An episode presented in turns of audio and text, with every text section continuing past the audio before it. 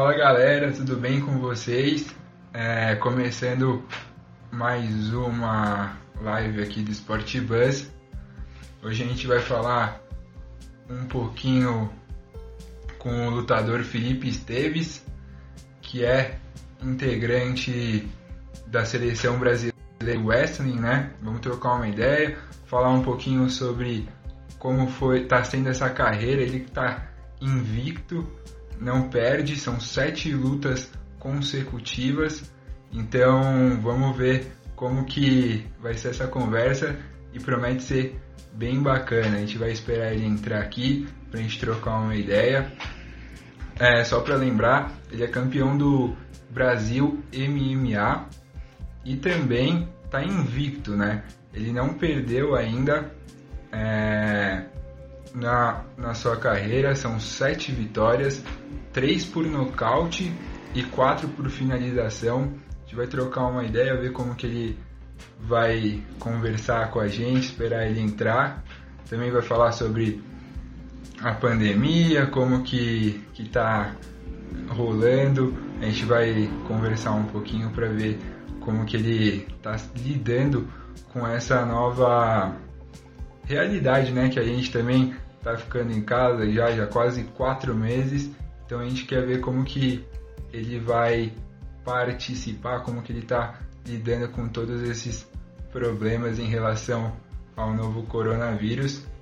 Então, logo logo, vamos esperar ele dar um aqui, aparecer, para a gente conversar um pouquinho, para ele bater um papo conosco.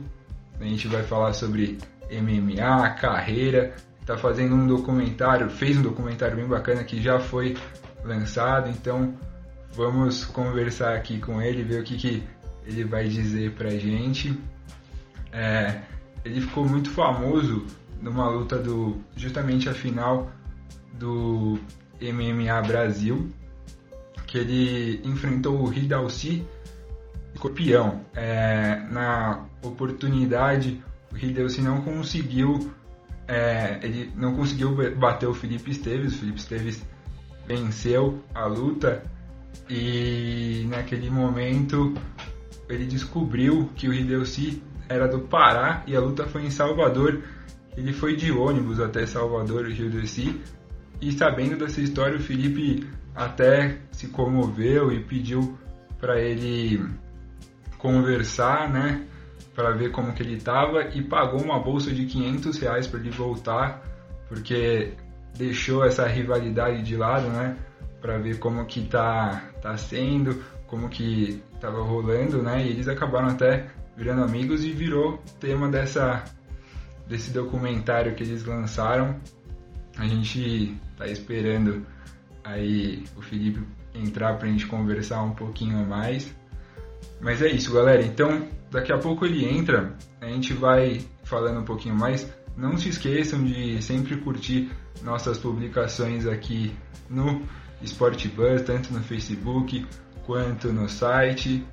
É, ele tá entrando aqui, eu vou convidar ele um pouquinho, vamos ver. Então, só para relembrar, opa, Filipe, tudo bem? Tá me escutando? Beleza? Tudo bem? Tranquilo. Então, Filipe, tava falando justamente de você aqui, você que é integrante da Seleção Brasileira de Wrestling, né? Atual campeão do Brasil M M A, bateu o Ridelci Escorpião. E eu queria, antes de mais nada, saber como que você está se preparando aqui nessa quarentena, como que estão sendo os treinos. É isso. Primeiramente, boa noite, live, né? E aí, bom, desculpe a demora aí, que na verdade a minha internet estava conseguindo, tá?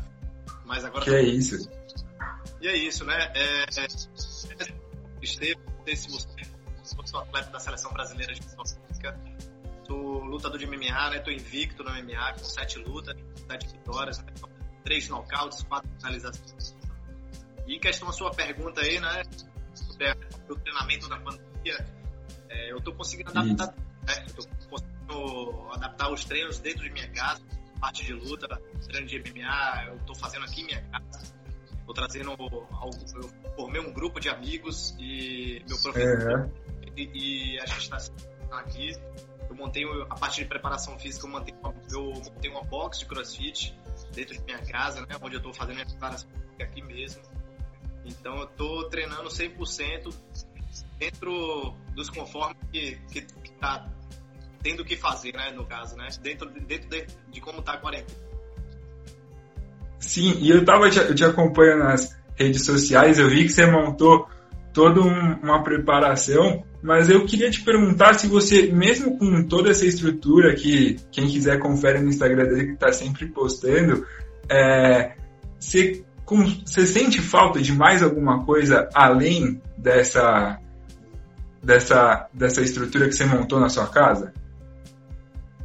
É isso, né? O, o que eu mais sinto falta é a questão do material humano, né?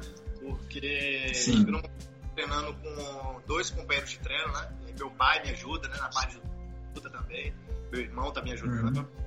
Mas o material humano, né? A variedade de pessoas, de estilo diferente. Então isso daí faz muita falta. Fazendo muita falta porque você treinando com as mesmas, mesmas pessoas, um sabe o jogo do outro. Então, acaba que o treino fica sempre o mesmo, né? Você não consegue sentir uma mudança, uma dificuldade, né? Mas a gente tá se adaptando. Ah, não. Esse momento de pandemia tem que se adaptar mesmo, né? Eu queria te perguntar como que você... Você sempre quis ser lutador? Da onde surgiu, né? Essa, essa vontade? É isso, né? Eu iniciei na luta aos meus oito anos de idade, né? Jiu-Jitsu. E onde hoje eu sou faixa preta de judô, faixa preta de jiu-jitsu, né? Sou professor de judô, uhum. dou aula para criança em escolas, dou aula de, de, de, de, de wrestling agora, né? De luta. E o que acontece é... Infância, né? Meu pai foi meu, meu grande incentivador para a luta, né? Meu pai sempre teve o sonho de ser lutador e por conta das dificuldades da vida, que teve que trabalhar muito cedo, ele teve, não, não conseguiu realizar o sonho dele, né? Então ele sempre incentivou a mim, meu irmão, a minha irmã também, sempre incentivou o esporte, a gente. E foi daí que começou a minha história no esporte. E eu gostava, sempre amei o esporte, e sempre fui um cara dedicado, né? E minha, minha trajetória começa aí, né? Meu pai me iniciando no jiu-jitsu, né? E, e uhum. logo em seguida eu comecei a treinar o judô, e... Futuramente, tipo, em dois mil e quinze, eu entrei na Seleção Brasileira de Wrestling, as coisas foram, foram acontecendo na minha vida, né? Foi uma luta surpresa. É, eu vi que você... Eu vi que você tá numa ascensão na sua carreira, são sete vitórias consecutivas no M M A, né? Três por nocaute, quatro por finalização. É, recentemente, você foi campeão do M M A Brasil, onde vocês fizeram um documentário, né? Me conta um pouquinho mais sobre ele e onde que eu posso encontrar também. É pra assistir. É isso. É... Minha, minha luta mais recente foi uma luta contra o Escorpião, que é um atleta muito experiente, um atleta duríssimo. Ele tinha... Eu... Era minha sexta luta, né? Quando eu enfrentei ele, era minha sexta luta. E ele já tinha trinta e duas lutas, né? Então, era um cara que ele já... Uhum. Ele vinha de lutas num evento chamado Pancrase, que é um dos melhores eventos que tem no Japão, né? Ele vinha de duas vitórias lá, um atleta duríssimo. É, de, vinte, de trinta e duas lutas, ele tinha vinte e três vitórias. Então, era, um, era, era uma luta que o intuito era me alavancar, né? Botar meu nome lá em cima. Uhum. E, graças a Deus, eu consegui ganhar, né? E um amigo meu, Sérgio Pedreiro Filho, é, ele decidiu fazer um documentário, né? Virou pra mim antes, meu irmão, é, ele sempre acreditou no meu potencial, esse amigo meu, Sérgio. Ele sempre Sim. fala... Você é o U F C, você já tá lá, você não existe. E é um cara que, pô, é um amigão pra mim. Aí ele me sugeriu isso. Eu, irmão, vamos fazer um documentário, porque eu quero fazer parte disso. Aí eu falei, pô, irmão, tudo bem. E aí ele começou a filmar, assim, aleatoriamente, antes da pesagem. Pô, o documentário ficou muito irado, né? E retrata tudo o que aconteceu, né, no momento da luta também. Minha, uma boa ação que eu fiz ao, ao meu adversário.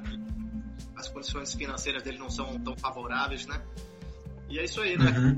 Uhum. O, o início do documentário foi esse, né? Um, de, de amigo do meu colega, Sérgio.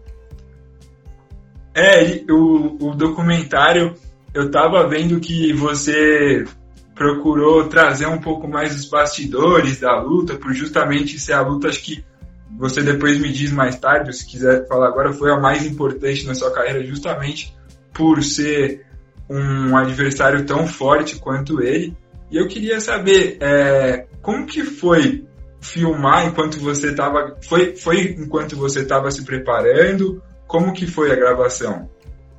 É isso, né? Como ele é meu amigo, ficou tudo mais tranquilo, né? Porque Sim. eu não, eu não senti nenhum tipo de pressão de ter uma pessoa me filmando. É, simplesmente ele estava no carro com a gente, conversando, entendeu? E uhum. momentos, né? O contato meu com minha família, com meus treinadores, entendeu? E, então foi muito tranquilo pra mim. Foi, não me senti pressionado de nada.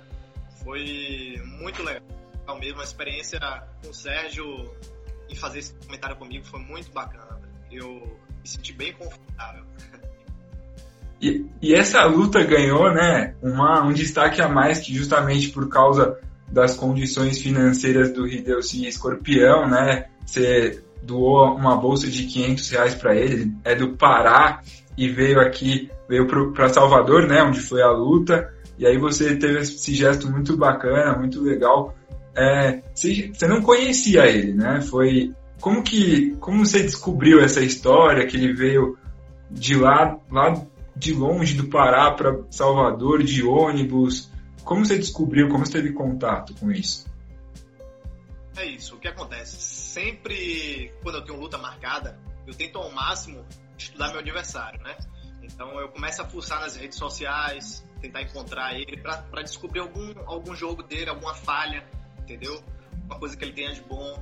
Então eu e meu pai, a gente tem um costume de sempre assistir. Então a gente sempre senta no sofá e começa a assistir os vídeos, tento entrar no Instagram dos meus comentários, entendeu? Quando eles me bloqueiam, eu arrumo, arrumo um colega para tentar solicitar lá, e se ele aceitar, eu entro no Instagram para tentar cutucar, ver alguma falha do meu adversário, né? E eu e meu pai observando, a gente viu que ele era bastante humilde, né? Que as coisas uhum. financeiras dele não, não era legal, entendeu? O local onde ele treinava, bem precário, a casa dele, eu vi que era um cara humilde. E ele tinha uma filhinha Sim. pequena, eu tenho uma filha pequena também, entendeu? Eu sei da, da dificuldade que é ter uma filha, os gatos, uma criança, e, uhum. e, e, e todo o grupo, de to, todo o evento de M M A, eles fazem um grupo no WhatsApp, eles fazem um grupo no WhatsApp onde todos os atletas ficam dentro.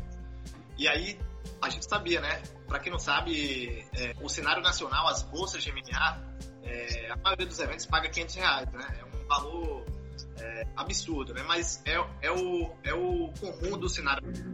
É um dinheiro que não paga nenhum dente, né? O cara quebra um dente na luta, o cara tá ferrado.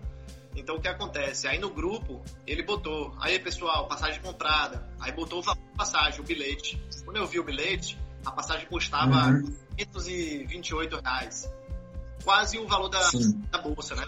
E sem contar uhum. que sem contar que ele ainda era limitado, né? O cara tem que se alimentar, né? Então praticamente o cara ia vir de lá pra cá pra lutar de graça, né? Só em busca do sonho dele, né? Porque pra quem não sabe Sim. também, É, o atleta de M M A no Brasil, ele tenta fazer o máximo de lutas possível para poder o Sherdog. O Sherdog é como se fosse o seu ranking, entendeu? É um, é um site, site mundial, onde você consegue ver o ranking de todos os atletas do mundo. Então, o que acontece? Então, o atleta ele tenta lutar o máximo para que ele suba no ranking e, e ele consiga ser visto pelos grandes eventos. Então, Sim. basicamente, o Ridelci lá para cá para melhorar o ranking dele e tentar engajar, entrar em um grande evento. O U F C da vida, tem que mudar de vida, né? Então, o, o, o lutador de M M A no Brasil, na verdade, ele luta aqui em busca de um sonho. Ele, ele luta em busca de, de, de cons- conseguir entrar em um grande evento e mudar de vida financeiramente, né? E também questão o sonho, né? O sonho de entrar em um grande evento. Então, eu vendo com meu pai a situação dele, a gente decidiu, tipo, eu doar minha bolsa pra ele, né? É, assim que acabasse Sim. a luta. Na verdade, não era nem pra eu, pra eu conversar com isso com ele em cima do, do octágono, era pra depois que o evento acabasse eu sugerisse é, eu doar minha bolsa pra ele. Só que na hora do evento, quando terminou a luta, ele ficou de cabeça baixa, ele ficou triste, né? Tipo, com a cabeça baixa. Uhum. Aí, do lado dele, Sim. eu falei, baixa sua cabeça, meu. Não tá baixando sua cabeça nunca. Você é um cara que é um cara batalhador, guerreiro. Vê a vida que você vive com uma financeira, batalhando todo dia sem dinheiro, não é pra qualquer um. Vai baixar sua cabeça. Aí nessa ele ficou com a cabeça baixa ainda. Eu falei, irmão, o que eu posso fazer por você? Se você aceitar, eu gostaria de doar minha bolsa pra você. Eu sei que você precisa muito certo. mais do que eu, entendeu? E aí, quando eu falei isso, ele começou a chorar. Começou a chorar e eu comecei a chorar junto com ele. Eu falei, pô, irmão, isso aí não tem que olhar pro outro, um olhar mais pro próximo, a gente quer ajudar um outro. E aí o Analce, que é o locutor, né, é, viu a gente chorando, aí perguntou pro técnico dele, perguntou pro técnico dele o que a gente tava chorando, aí o técnico explicou que eu tava doando minha bolsa pra ele. E aí o Analce estourou aquilo, pegou o microfone, falou no evento, estourou no mundo todo, né.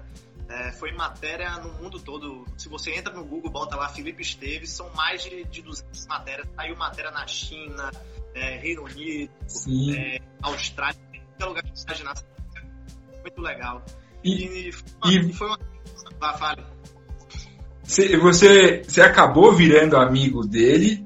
E se você imaginava que esse teu ato ia ter uma repercussão do jeito que teve, que, meu, foi mundial. Você procura, foi o que você falou, procura seu nome no Google, aparece, puta, essa ação que foi muito bacana que você fez, a gente tira o chapéu pra você, porque a gente sabe, como você falou, o M M A aqui no Brasil é muito pouco valorizado. Pra você conseguir um espaço no U F C, entre os grandes, é muito difícil, se você não tem um patrocinador, um cara que tá do seu lado. Então, meu, te parabenizo também por essa, por essa atitude aí. Eu queria que você me falasse se você virou amigo dele e se você esperava que ia ter toda essa repercussão.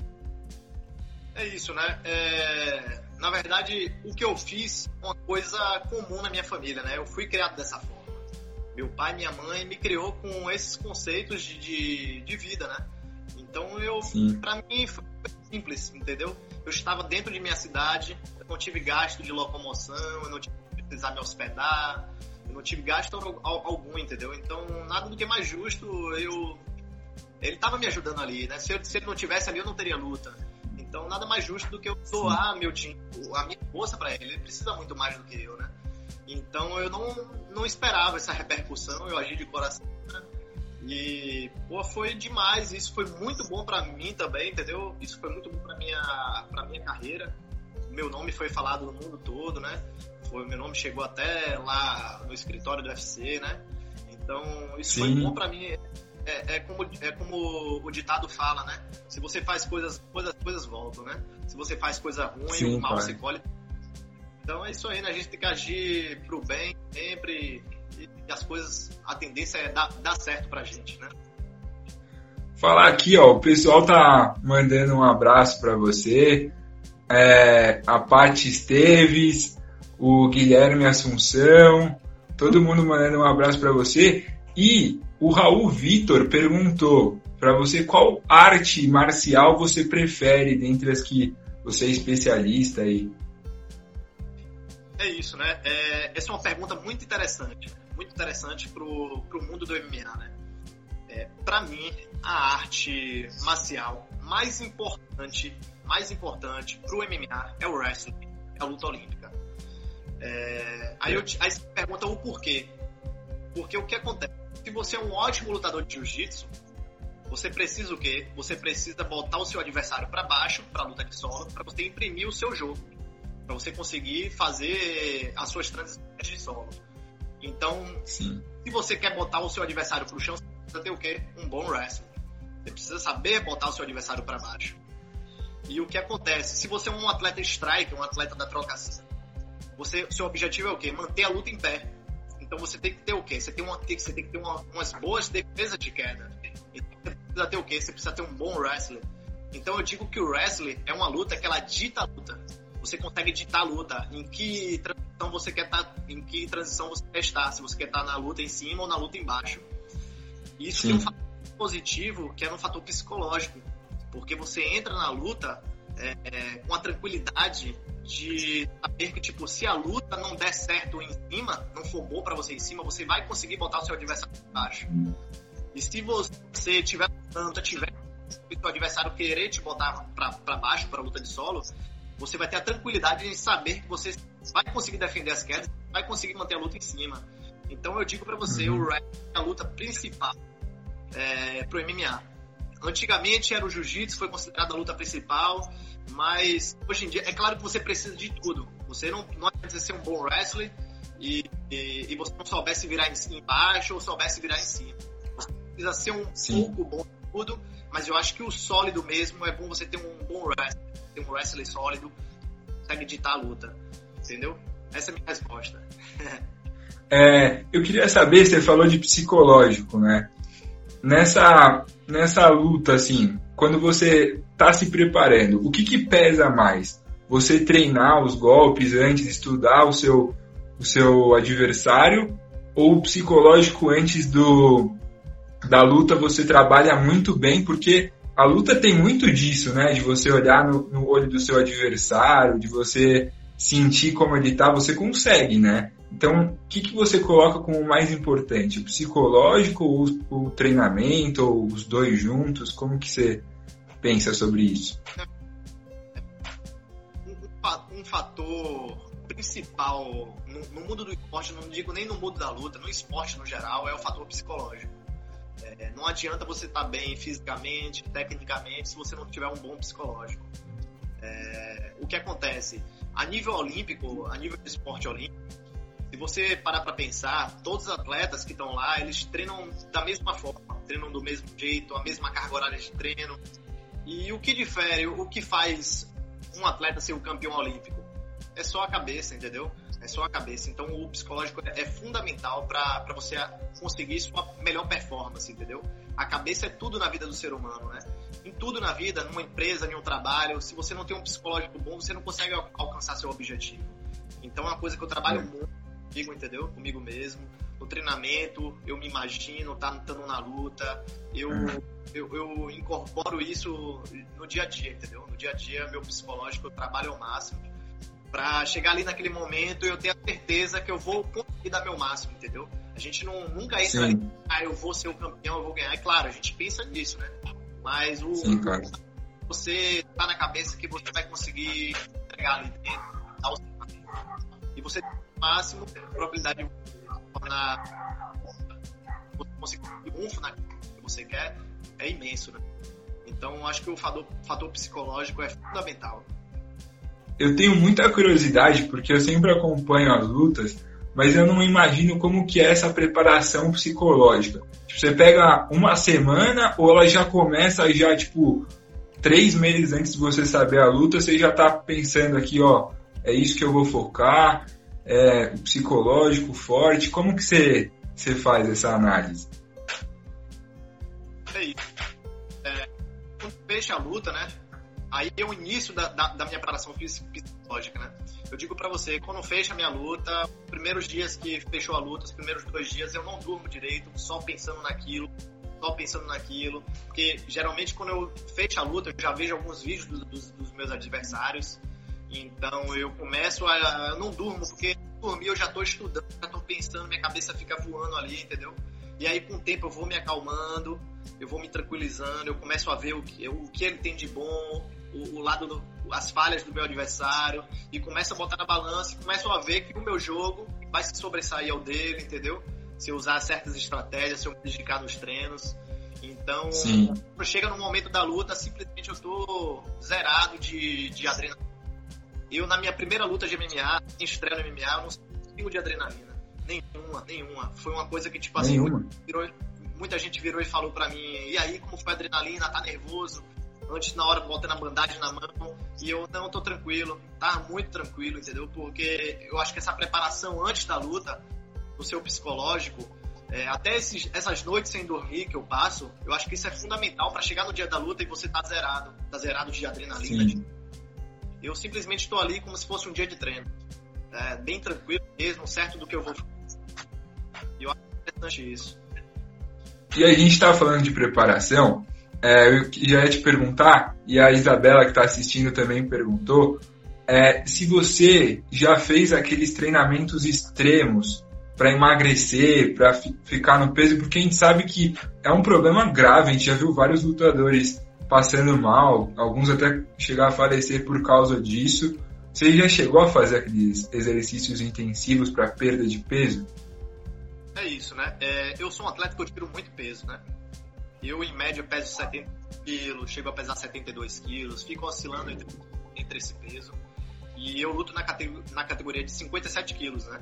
Eu já fiz duas lutas na categoria sessenta e um, e eu luto na categoria de cinquenta e sete quilos. O meu objetivo de entrar no U F C é na categoria de cinquenta e sete quilos.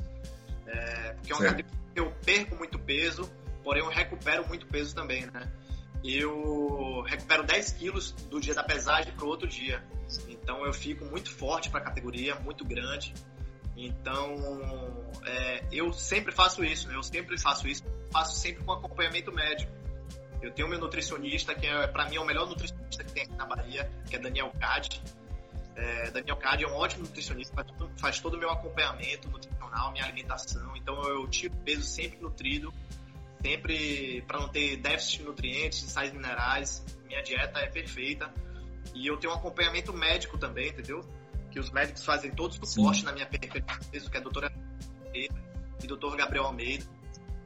Então, sim, eu tiro muito peso, mas tiro com acompanhamento médico. Eu nunca senti tontura na perca de peso, nunca me senti mal. Pelo contrário, todo mundo dá risada, porque eu tiro peso, eu fico feio mesmo, eu fico muito seco. É, uhum.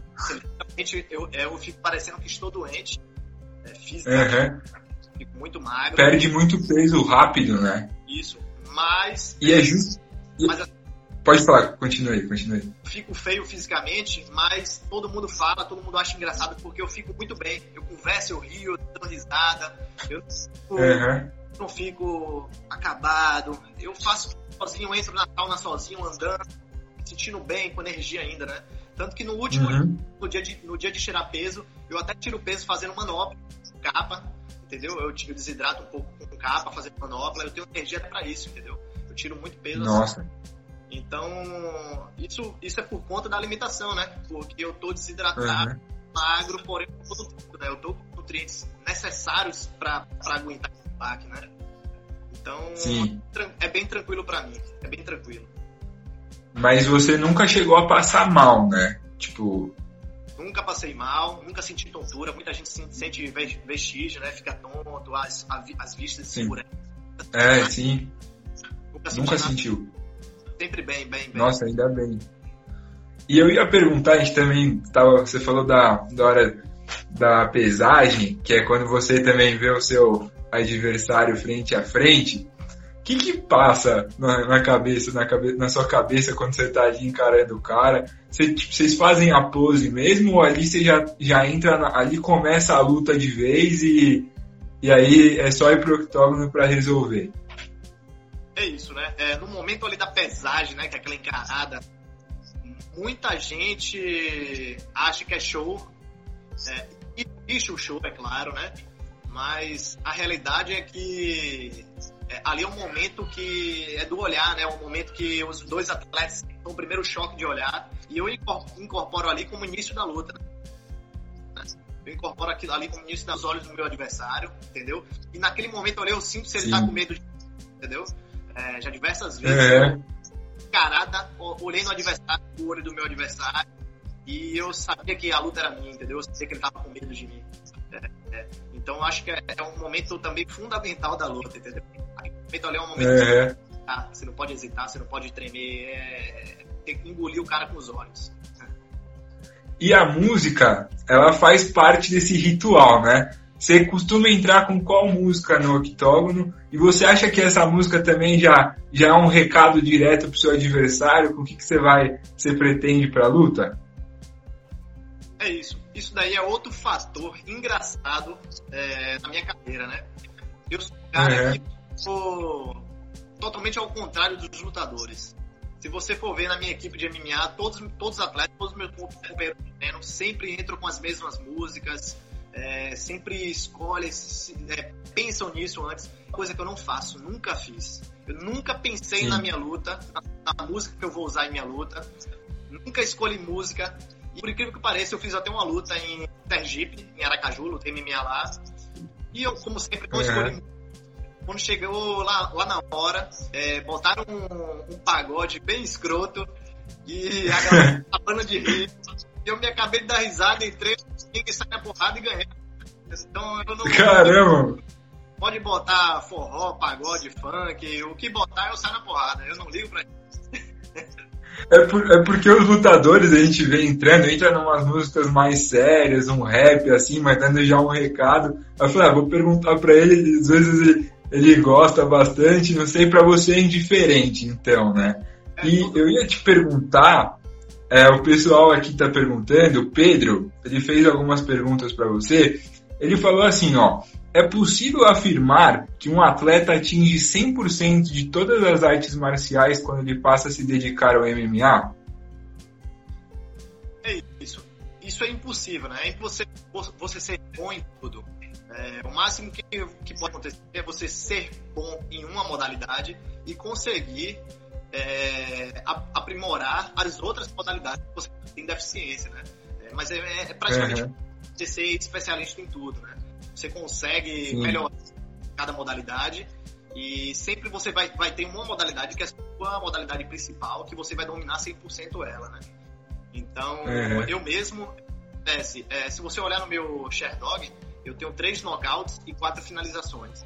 Todas as minhas lutas eu acabei. E o que acontece? Aí você me pergunta, se minha próxima luta eu nocauteio, quer dizer que eu sou equilibrado? O que acontece é isso, a, a minha luta principal, a minha parte principal é o judô, a parte de contato, de, de, de wrestling, de botar pra baixo e ir pro jogo de solo, é o que eu sei fazer de melhor, eu faço isso desde desde dezoito anos de idade, é, mas eu treino uhum. de, e me dedico muito à parte de trocação, entendeu? Eu me dedico muito mesmo, eu treino trocação todos os dias, dois turnos, então o, o, o, que, o que tinha que acontecer era eu evoluir, entendeu? Era eu evoluir e conseguir E conseguir fazer o êxito de conseguir nocautear meus adversários, entendeu? E ultimamente, claro. ultimamente é, meus adversários, todos estão querendo me botar pra luta de solo, todos estão fugindo da trocação uhum. comigo, entendeu? É, então quer dizer que minha, minha trocação evoluiu, evoluiu muito mesmo. Eu já fiz sparring com atletas que são da Seleção Brasileira de Boxe, sparring de boxe, e me saí muito bem. É, então quer dizer que meu boxe evoluiu muito. Isso graças a meus treinadores. Professor Raulino Pacheco, que é meu treinador de boxe, foi meu melhor treinador de boxe, os melhores do Brasil, melhor da Bahia. Raulino Pacheco fez grandes lutas do boxe baiano. É, meu treinador de Muay Thai, Vinho Rocha, Rafael Leite, que pra mim é um dos melhores treinadores de boxe que tem aqui na, ou de Muay Thai que tem aqui na Bahia. E a parte de hum. grappling tinha meu, meu treinador de, de jiu-jitsu, Yuri Calto, que é fora do normal, um cara especialista no jiu-jitsu, é um psicólogo do M M A, é um cara que entra na sua cabeça, faz você acreditar no seu potencial. É, agra- agradeço também a, a, a parte do wrestling minha, né? Tipo, pra quem não sabe, o wrestling, é, minha primeira competição de wrestling eu lutei só com judô. Eu não sabia nada de wrestling e eu fui campeão brasileiro. Quando eu fui campeão brasileiro, eu praticamente entrei na Seleção Brasileira de Wrestling e eu decidi morar no Rio. Decidi morar no Rio de Janeiro e para poder me dedicar ao wrestling e, e engajar na Seleção Brasileira de Wrestling, né? E foi lá que eu aprendi Sim. o wrestling. Foi lá que eu aprendi o wrestling com o Mestre Pirata. Para quem não sabe, Mestre Pirata é um, do, um dos técnicos de wrestling. E foi aí que eu aprendi o wrestling, né? Eu aprendi o wrestling no Rio de Janeiro, lá era como minha segunda. E, inclusive, eu vou lutar agora, né? É, dia vinte e um de agosto, eu luto o Chuto do Brasil, Sim.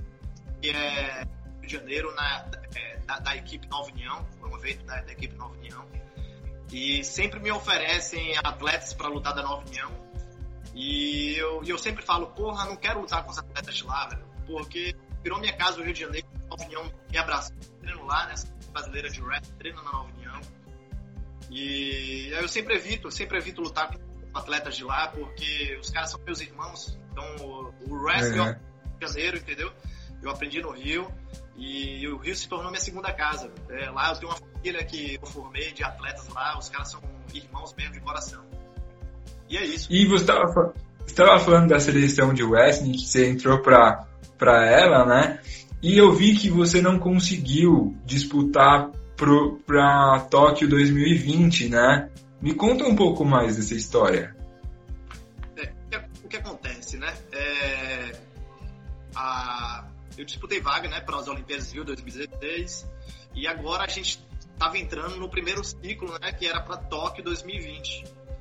E Sim. o que aconteceu foi o seguinte, é, eu fui o campeão brasileiro dois mil e dezenove, é, saiu um edital, um edital no, na Confederação Brasileira, né, que o edital era o seguinte, iriam existir três etapas de campeonato nacional, que nessas três etapas, é, se você ganhasse todas, você estaria dentro É, da, da seleção titular da seleção titular e disputaria o primeiro pré-olímpico, que foi no Cazaquistão. E Sim. o que aconteceu, eu fui o campeão brasileiro, foi uma primeira etapa, Teve o Trials, que é uma, uma etapa também. Esse Trials eu machuquei, né? Eu cotovelada na cervical e eu fiquei com parestesia, fiquei com uma, um braço dormente, não pude lutar, então fiquei fora dessa. Existiu, e a última etapa foi uma Copa Internacional de Wrestling que teve. Hum. Eu fiquei em terceiro lugar. Somando os pontos, é, saiu o ranking até, se você entrar no site da C B W, eu estou em primeiro lugar do ranking. Então, eu estando em primeiro lugar do ranking, quem, quem, taria que tá, quem teria que ter disputado a vaga no, no, na, do pré-olímpico do Cazaquistão teria que ser eu, entendeu? Fui o campeão brasileiro. Sim. E fui bronze na Copa Internacional. Eu estou em primeiro lugar. Sim. Do ranking.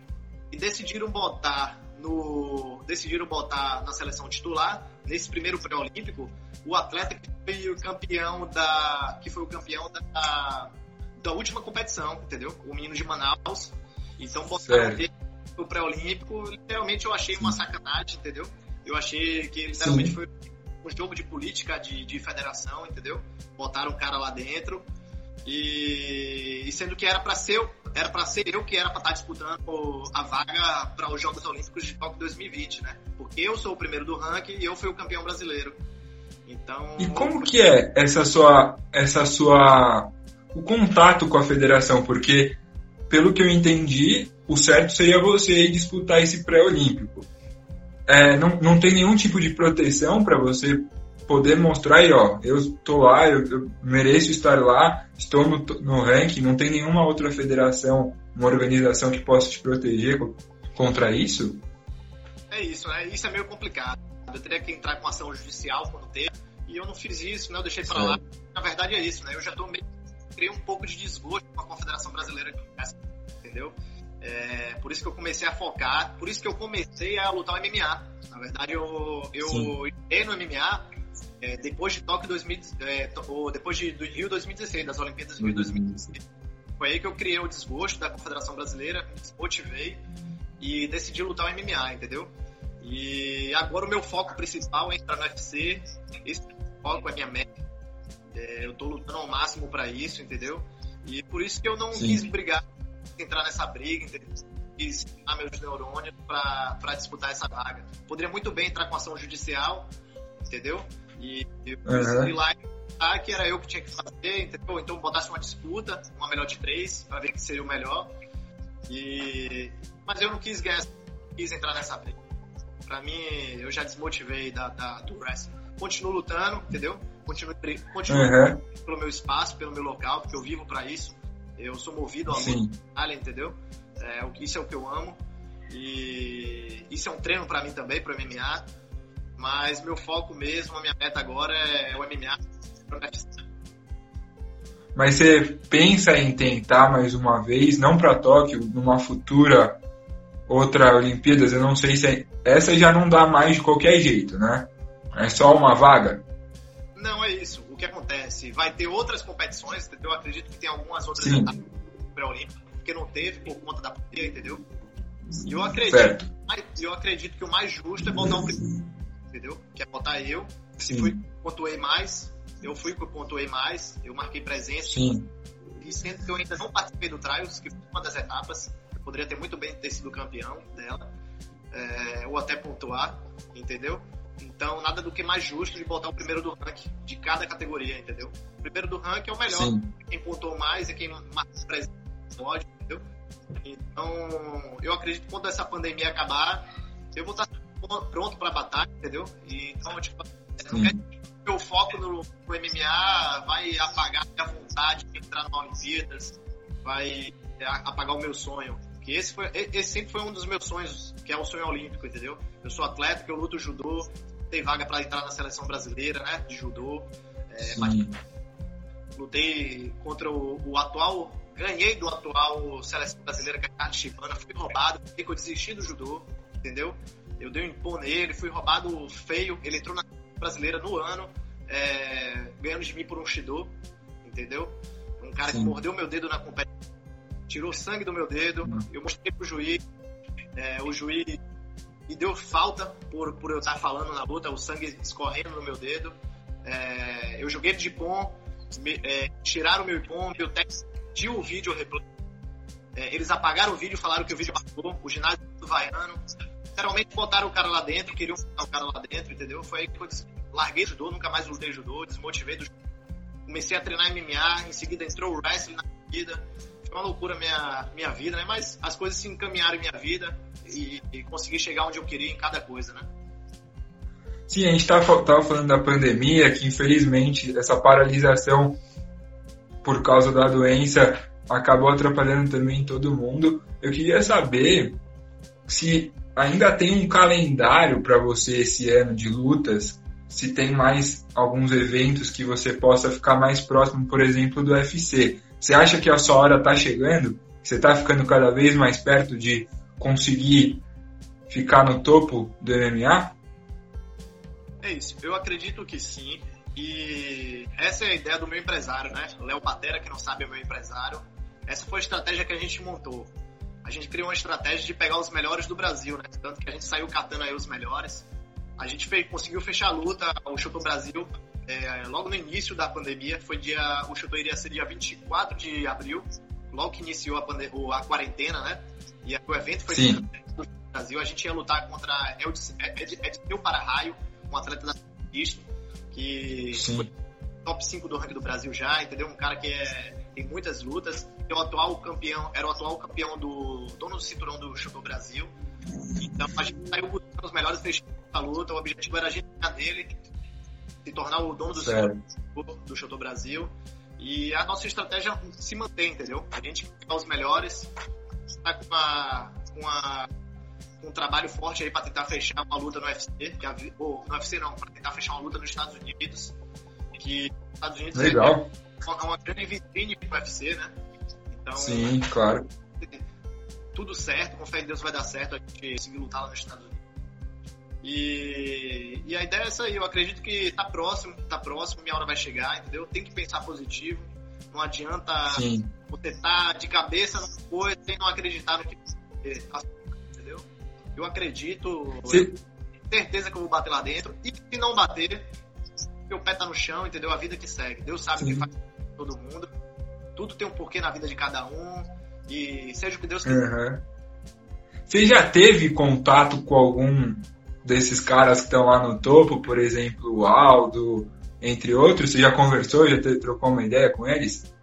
Já, sim. Já tive contato com vários atletas. O que acontece? Uhum. É, Júnior Cigano, pra quem sabe, Júnior Cigano, Cara de Sapato, todos eles eram da minha equipe, da Nordeste Jiu-Jitsu. Então, Júnior Cigano, ah. que é um do, dos grandes nomes do cenário mundial do M M A, né? Um dos grandes nomes que saiu do Brasil. Sim. É um atleta que saiu da Nordeste Jiu-Jitsu. Então, foi meu companheiro de treino, ele, Cara de Sapato. E José Aldo, quando eu morava no Rio, eu ajudei o camp dele contra Frank Edgar. Ajudei na parte de grappling, porque Frank Edgar era um atleta do wrestling, né? Então eu ajudei ele, tive contato com o José Aldo e pude treinar com ele. Eu fiz um camp nos Estados Unidos, na America Top Team também. Tive contato com grandes nomes lá, Pedro Munhoz. Fiz vários spikes com Pedro Munhoz. Então, literalmente, eu já senti a vibe qual é, entendeu? Eu já senti o nível qual é. E eu consegui ver que eu tô lá dentro. Eu tô no nível dos caras, não tem nada demais. A gente, antes de, de ter um contato com esses atletas, a gente tinha, cria, cria aquela expectativa de que ele tá muito mais acima do que a gente. É, um passo acima, é, sim. Um patamar, mas quando você cria aquele contato, que você treina com ele, que você consegue botar na balança e consegue ver que você tá no mesmo nível, entendeu? Que não tem nada demais os atletas do U F C. Eu, eu digo quando você tá no nível dos atletas, não quer dizer que todos os atletas que não entraram no U F C estão no nível de lá. Então, eu acho que rola... Eu acho que rola um, uma, uma desconfiança, né? Porque você vê os caras treinando nas principais academias do mundo, tem toda a infraestrutura, e como você falou, você tem uma infraestrutura, mas não é todo mundo que tem, né? E mesmo assim você fica atrás nesse quesito, né?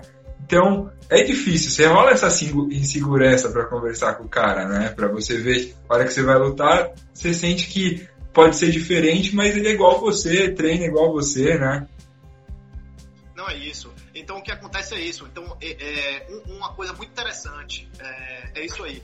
Vou, o que muitas pessoas me perguntam. Muita gente virou pra mim e falou assim: pô, irmão, você acha válido você ir para os Estados Unidos, morar lá, pra treinar lá, a estrutura lá é muito melhor? E eu falo pra todo mundo, irmão, eu não largo, não largo o Brasil pra nada em questão a treino, não largo pra nada. Pra, que, pra mim, aqui no Brasil, a gente tem os melhores treinadores de treinar, entendeu? Treino aqui, o que eu vivenciei na America Top Team, a questão de estrutura lá é muito boa na America Top Team, é uma estrutura muito boa, tem bons professores, entendeu? Mas sim, aqui a parte humana do seu treinador, do seu treinador acreditar, respirar você, acreditar no seu potencial, entendeu? Isso é, é religião, eu não troco por nada, entendeu? Lá é mais, uma, lá é mais um, um tratamento profissional, aqui é mais um tratamento, de, um tratamento humano entre o treinador e o, e, e o atleta, entendeu? Então isso sim, eu não troco por nada, eu não troco por nada disso. A gente tem ótimos treinadores de Muay Thai, de boxe, é, wrestling, infelizmente não é como lá, né? A gente tem bons treinadores aqui, mas é difícil encontrar, né? São poucos. Sim. No geral, estrutura não muda muita coisa não, velho. Estrutura, o cara que pega cinquenta quilos de cimento, o outro que pega cinquenta quilos de titânio lá, um material perfeito, ele tá pegando... É a mesma coisa. Termos... Pode crer. É Filipe, pra gente encerrar, eu vou fazer um bate-pronto com você. Vou fazer umas perguntas, tipo, pessoais e também profissionais, e aí você fala pra mim o que que... Você dá a resposta de imediato, fechou? Pode ser? Tentar pensar. Então, ó, qual é o seu maior sonho no esporte? Entrar no U F C. Qual é o seu maior ídolo no esporte? Rapaz, vamos lá. McGregor. Um cara que me espelha. Se, vo... Se você pudesse escolher alguém para lutar, contra quem seria? Henry Cejudo. Em, em uma luta, em uma possível luta entre Mike Tyson e John Jones, quem levaria melhor? John Jones. Quando você está em casa, o que você curte fazer? Ficar com minha família. Se não fosse atleta, que profissão você escolheria? Atleta. E para encerrar, eu não, eu não sei se você curte futebol, mas qual é seu time de coração? Não tenho time de coração. Não é, tem?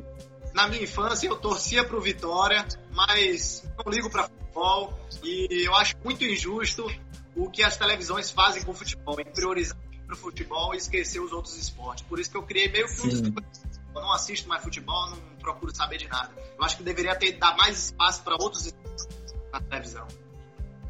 Rola uma desvalorização muito diferente, né? Isso. Filipe, eu queria te agradecer demais por você ter atendido a gente. Infelizmente, o nosso tempo aqui ficou curto. Por mim, eu ficaria conversando com você mais uma hora tranquilamente. E eu queria agradecer e também pedir para você falar. O pessoal aqui tá mandando abraço para você. Eu queria que você mandasse um recado para todo mundo aí e te desejar sorte, que você consiga conquistar os teus objetivos.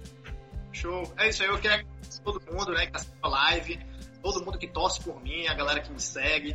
Queria pedir para vocês aí, que todo mundo que assistiu a live, que comece a me seguir, que me ajuda muito profissionalmente, entendeu? É, quanto mais seguidores a gente tem, mais probabilidade de a gente conseguir patrocinador. Isso é fundamental na carreira de um atleta. Um atleta sem patrocínio é complicado, é complicado, é complicado viver a, a vida de um atleta, entendeu? A gente gasta muito, é muitos gastos, a gente tem que trabalhar. Então, peço para que me sigam, acompanhem minha carreira, torçam por mim sempre.